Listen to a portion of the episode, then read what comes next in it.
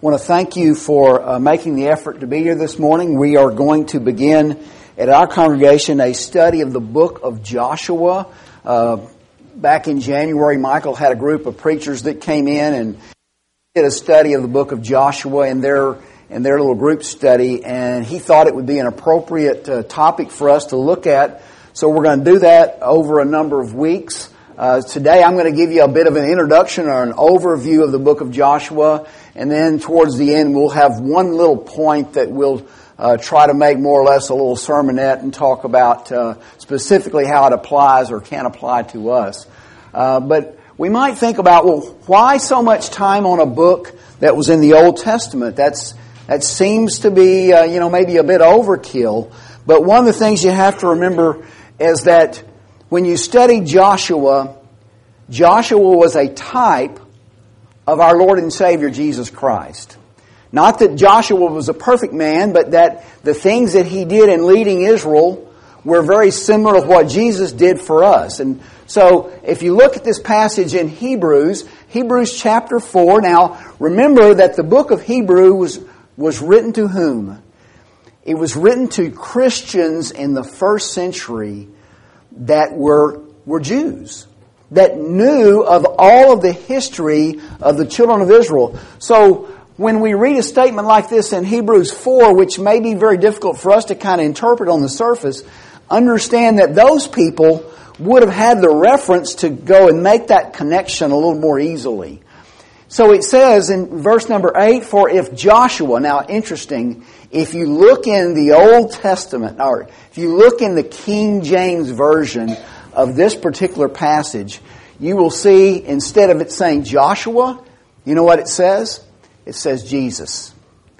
Now, when they came back in the, the New King James and translated it again, it, it, it is re- reference to Joshua, and so it was translated that way. Said, for, so, for if Joshua had given them rest, then he would not have afterwards spoken of another day. There remains therefore a rest for the people of God. And so what he is doing is he is drawing on a, uh, the Jewish experience of the fact that they were delivered from, from slavery and from Egyptian bondage by the leadership of Moses, but by the hand of God. And what did they do? They wandered across the wilderness for some 40 years. Now, there's another interesting thing there. You know the distance from where they crossed at the, at the, at the uh, Red Sea to the place where they entered in to at many years, 40 years later. You know how long that journey was? 11 days. 11 days. And yet, because of their disobedience, God caused them to wander in that wilderness for 40 years. And so, but at the end of that 40 years, Joshua is going to provide them a rest. A rest from all that wandering in that wilderness a rest from all that hardship into a land that was promised from, from God's promise to Abraham some 470 years approximately before. Joshua was going to lead the people in to that promised land, a land that was described as one that flowed with milk and honey. It was a beautiful, great land to inherit. And God promised that to Abraham that his people would one day have that. And so if you, if you look at modern times, if you look at Jesus Christ and what He does for the Christian, think about our life as that wandering, we've been baptized, we've been delivered from sin through Jesus and through His blood, but yet we wander in this land of sin and sorrow for a number of years, and at the end of that, we cross metaphorically the Jordan River. You probably heard pe- people uh, in prayer at some point uh, going to God and saying, Lord, just give us a peaceful hour. When it's our time to cross that chilly Jordan, just give us a peaceful hour. Well, what's he talking about? We're not going to go over here to the Holy Land and swim across that river. He's talking about death. He's talking about a time when we will leave this life and go on to a life that's better. And so there's an analogy there. And so there's a lot to be learned from looking at the book of Joshua and understanding how it's applicable to us today as Christians. Well, who was Joshua? His very name means that Yahweh is salvation. Now, Yahweh, as you know, is, is one of the terms that the Jews use to describe God, the Father. So, when, so, even though Joshua was their deliverer, in the sense that he was the leader, their salvation was truly from whom? It was from God, from the Father. And so that's what Joshua means. And we meet him in Exodus chapter 17 while he's working with Moses. It says, And Moses said to Joshua, Choose us some men and go out and fight with Amalek. Tomorrow I will stand on the top of the hill with the rod of God in my hand. So Joshua did as Moses said to him and fought with Amalek. And so Joshua defeated Amalek. So we find that, that before he takes on the task of being a leader in Egypt. What is he? He's groomed for that position. He is, uh, he's brought up in a position where he works with Moses and he, he, him and in a lower capacity until finally he's called to be the leader. So he's a faithful servant under Moses. And we see that Moses arose with his assistant, whom? Joshua. And Moses went up to the mountain. And he said to the elders, wait here for us until we come back to you. So even when there were other elders, Joshua was, the, was a very important man in Moses' work with the children of Israel even before Joshua was a leader because Moses jo- took Joshua with him and he left the elders there to wait. So he was an assistant. Then we find that for the Lord uh, said, had said to them, they shall surely die in the wilderness. So there was not left a man of them except Caleb, the son of Jephunneh, and Joshua, the son of Nun. Now, this is a reference to, you remember that we said that when the children of Israel came over uh, the Red Sea, the Red Sea was parted and, and they came into the wilderness there, that what did they do? In a very short time, they started going back and worshiping other gods. They, they, so God delivered them and yet now they're going back and they're worshiping all these pagan gods. And God was so angry with them, He put a curse upon them and He said that this generation is going to die out. Everybody that's in this generation that, that crossed over Jordan, those that were like 18 or 20 years up, old and older, were going to die there in the wilderness, except two. Who were two faithful men. They were exempt from the curse, and Joshua was one of those people. And the Lord said unto Moses, Take Joshua the son of Nun uh, with you, a man in whom this is the Spirit, and lay your hands on him, set him before Eleazar the priest and before all the congregation, and inaugurate him in their sight. He was appointed leader. He was appointed a leader in front of the whole congregation so that, that the people of Israel would see that in God's eyes and God's uh, appointment that Moses would transfer power over to this man and he would become the leader. He would be their leader. And he says, But command Joshua and encourage him and strengthen him, for he shall go over before the people, and he shall cause them to inherit the land which you see.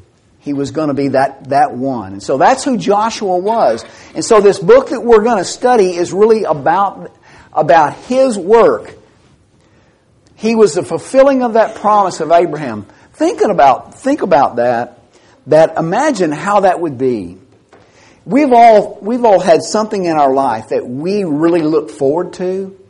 And when it finally comes to pass, you know the excitement that happens. You know, I remember years ago when uh, when I was coaching basketball, Connie and I would go. One of the exciting things that happened for us every year is we would always go down the state basketball tournament and, and we would plan for weeks and months in advance to have everything. We'd have our hotel reservations, we'd have our tickets, we'd get our tickets real early because we wanted great seats and I mean it was a big event for us and we got down there and we when it finally got there, the excitement of getting to do that was just was just thrilling. Think about this. This promise was given to Moses some 470 years before. And now, imagine the excitement of being the one that was going to lead your people in to inherit this land that had been talked about for generation after generation. What an incredible thing that must have been. And now Joshua the son of Nun was full of the spirit of wisdom, for Moses had laid his hand on him, so the children of Israel heeded him. They recognized him as their leader.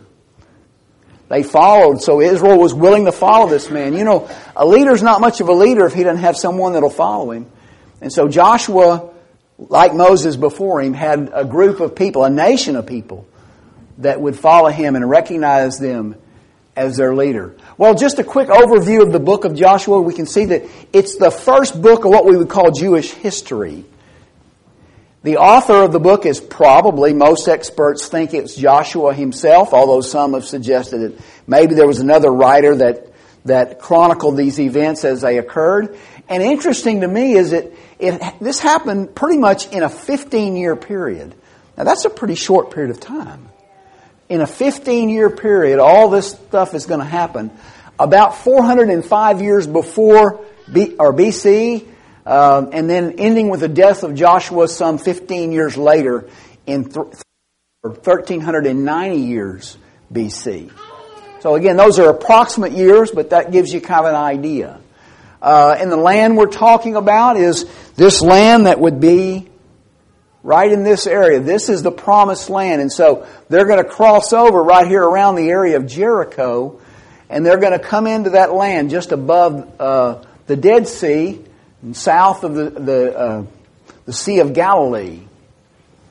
So that's the land that, and that's the land that was promised. It was flow, that flowed with milk and honey. Now, just kind of a breakdown of the book. The focus of the book is really I would say twofold is that there's the conquest of Canaan and then there's the settling in Canaan. And so we can see that under the conquest, the, it took about a month to prepare them, and then it took about seven years in the in the wars to to uh, to take over the land.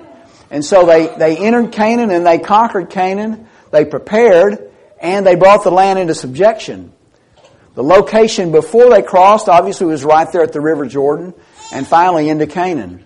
So you can see over here in the, the last eight years or so of the book, uh, you can see that uh, this is kind of the division of it and how the how the different tribes of, the nation were to settle in those areas because each of them was get, given a specific territory. Um, interestingly, two and a half of the tribes said, hey, let's, what if we just take out our inheritance over here on the, on the east side of Jordan? We won't, e- we won't even go into Jordan. And, uh, they, Moses, God said that was fine, that they could have their land, but they agreed that they would go in and fight with their brethren when they were at war. And so that was, that was what happened. Two and a half tribes ended up on the east side of Jordan, where the other half, the other nine and a half were to settle on the west side. So a simple outline of Joshua. Israel enters Canaan in chapters 1 through 5. Israel conquers Canaan in 6 through 12. There is a central campaign in chapters 6 through 8. Now, that is militarily interesting because if you think about the idea of divide and conquer, the idea was to go through the middle and bore out the middle. That would keep the tribes on the north and the south from aligning themselves against you. And so that was probably a, a wise decision that Joshua made, of course, uh, by the hand of God. And then there was a southern campaign and a northern campaign. And then finally, in the latter chapters, we see where Israel divides up Canaan. And then finally, Joshua's farewell and his call to continue to worship and, and stay close to God. And so, one of the messages of this book that's going to run through the whole thing is to not be afraid. And you can, you can imagine why that's important. You, you can probably think of some times that, that maybe you were afraid. Um, I can think of some times that I was pretty afraid. Um, I remember one time, long time ago, I was back in my basketball coaching days. I was um, driving a bus. I was in West Texas, and I was driving a bus. Some of you that know the area, from Crosbyton, that's where I was coaching, to a little town called Spur. Now, it's only about 40 miles, but the problem is, is on Tuesday night, which was our normal game night, it's bad, bad snowstorm. I don't know how many inches of snow, but it was, it was pretty bad. And so the game was, was postponed. Well, now here it is Thursday. And now it's time, we, we really need to make up that game. So it's agreed that we would make up the game. And not only in those days did you coach, but you also drove the bus. And the roads were still kind of bad, but we made it to Spur no problem. We played the game, and on the way back home, it was still cold. Now it's beginning to refreeze, and, an, and a fog comes in. And there is a canyon, there's a cap rock. When you, when you leave Crosbyton, you drop off of a cap rock, and then you go for probably, um, there's probably a, two or three miles that you're descending, and then you come back up the other side. So there's this canyon in there. And it wasn't that bad on the way there, but on the way back, again, we started having this refreezing and then the fog. So you're afraid to go too fast because you may slide off the road, but you're afraid to go too slow. You can't really see what's in front of you. Someone may be stopped in front of you and you don't know it. But you're afraid to go too slow because you got to have a little bit of momentum going as you begin to climb the hill. And I remember I was was pretty scared. Now the kids were in the back of the bus and they were just going crazy and didn't even know, oblivious to the whole thing, which was good. But I still remember the fear and being so thankful when I finally topped that hill and everything was all right. Um, scary times, and you can probably think of some times that were scary for you. But God says, He said to them, to not be afraid. And he says to us that same thing. Look at what he says here. He says, in Joshua chapter 1 and verse number 9, I have not, have I not commanded you? Be strong and of good courage. Do not be afraid nor dismayed, for the Lord your God is with you wherever you go. They were going to go in and they were going to fight against what looked like insurmountable odds. They were going to take on cities like Jericho that had this magnificent wall. There was no way they could defeat those people, it would seem. They were going to attack armies of people that were much bigger than them and much larger in number than them. And so God said, Don't be afraid. Be of good courage. He repeats this in, in chapter 8 and verse 1 in chapter 25, or 10 in verse 25, and chapter 11 in verse 6. He continues to remind them that your salvation is not in your and your strength, and you and your strength, but rather it's in me. Have confidence in me. And so we find this passage in Hebrews chapter 2. He says, For if the word spoken through angels proves steadfast, and every transgression and disobedience received a just recompense, received a just reward. How shall we escape if we neglect so great a salvation? So again, the Hebrews, uh, the Hebrew writer talking to Hebrew Christians, saying this. Now think about what he's implying here. Is that in the in the olden days, when the children of Israel or anyone else, when you did what God said, what happened to you? You were successful. Things went well with you. Life was good. You know, when Israel was obedient and they went in and fought and they did as God said, God blessed their efforts and they beat armies that were way beyond their capability. When they were disobedient, what happened? They were defeated and they were destroyed, even by armies that were weaker. But, you know, the interesting thing as you think about us, the promise is not in this life, in, in here. So, again, if you put yourself in their shoes, if I do what he says, he takes care of me and I'm good here. For us, as Christians, our promise is a little different because you see, the promise of our salvation is not in this life, but it's in the one to come. So what it calls us to do is we have to have a confidence and a trust in God that, that is, uh, in, in some ways, a little more challenging because we won't see those rewards today or tomorrow. You know, there's, there are people that have good Christian people have horrible things happen to them. And see, if I really believe that if I do right, that God's going to bless me tomorrow, what happens when things go tough for me tomorrow? If all of my confidence is in, in this life and my trust is that I'm, I'm being a Christian because of an in, it's like an insurance policy that I'm taking out against uh, catastrophic events that might happen to me in this life, I've got the wrong approach. Rather, it's an insurance policy toward a life that is promised beyond this one. And that's what makes it more difficult for us today. Then they, now they had some things that were harder for them too. But that's the challenge for us is that our faith can't be in this life. Our faith has to be in the life that's promised to come. So you see, if you look at over the course of time for the children of Israel, you said, he said, have faith in me. That faith will lead to an obedience, and that obedience would lead to good things happening in the here and in the now. For us, we have the cross, and now things on the other side of the cross are different. Because now it requires a faith, and that faith leads to an obedience, and that obedience may or may not translate into good things in this life. May or may not. And that's the hard thing. But yet, at the end of the road, we know that things will turn out well for us because we will have salvation. We'll have a home with, with, our God. You know, it wasn't always easy for the children of Israel in those 40 years wandering across the wilderness, not having a home not having a place to call theirs.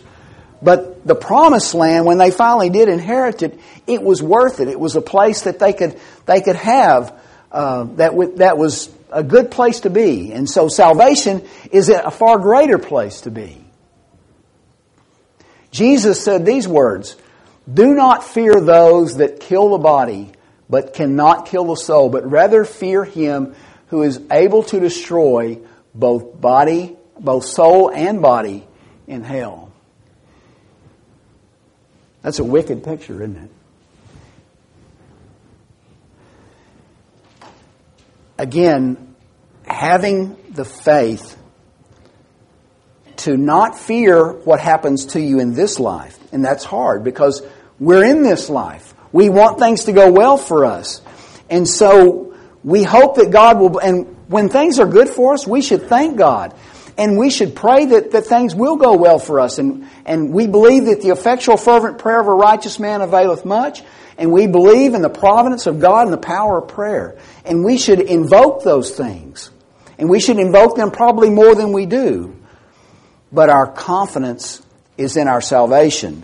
And Jesus said, said it that way, is don't worry about the one that can kill your body, worry about the one that can destroy your soul. Jesus said this also in, in John chapter 14. He said, Peace I leave with you. Now, he's talking to his disciples who are all going to, to live very challenging existences and then ultimately die very horrible deaths, with the exception of John. They all, they all were martyred for the cause of Christ. But he says, I leave with you a peace. I give, my peace I give to you, not as the world gives, do I give to you. Let your heart, uh, let not your heart be troubled, neither let it be afraid. In Philippians chapter 4 and verse number 7, I don't know if you can read that up there, but it talks about the peace of God which passes all understanding. And you know it does. The peace that says, I'm not sure what all my, what my journey is going to hit in this life. I don't know. I can't say. But I have a peace because I know that my final destination has already been determined. That the battle between God and Satan has been won and God through Jesus has been victorious and that you and I will share in that victory one day.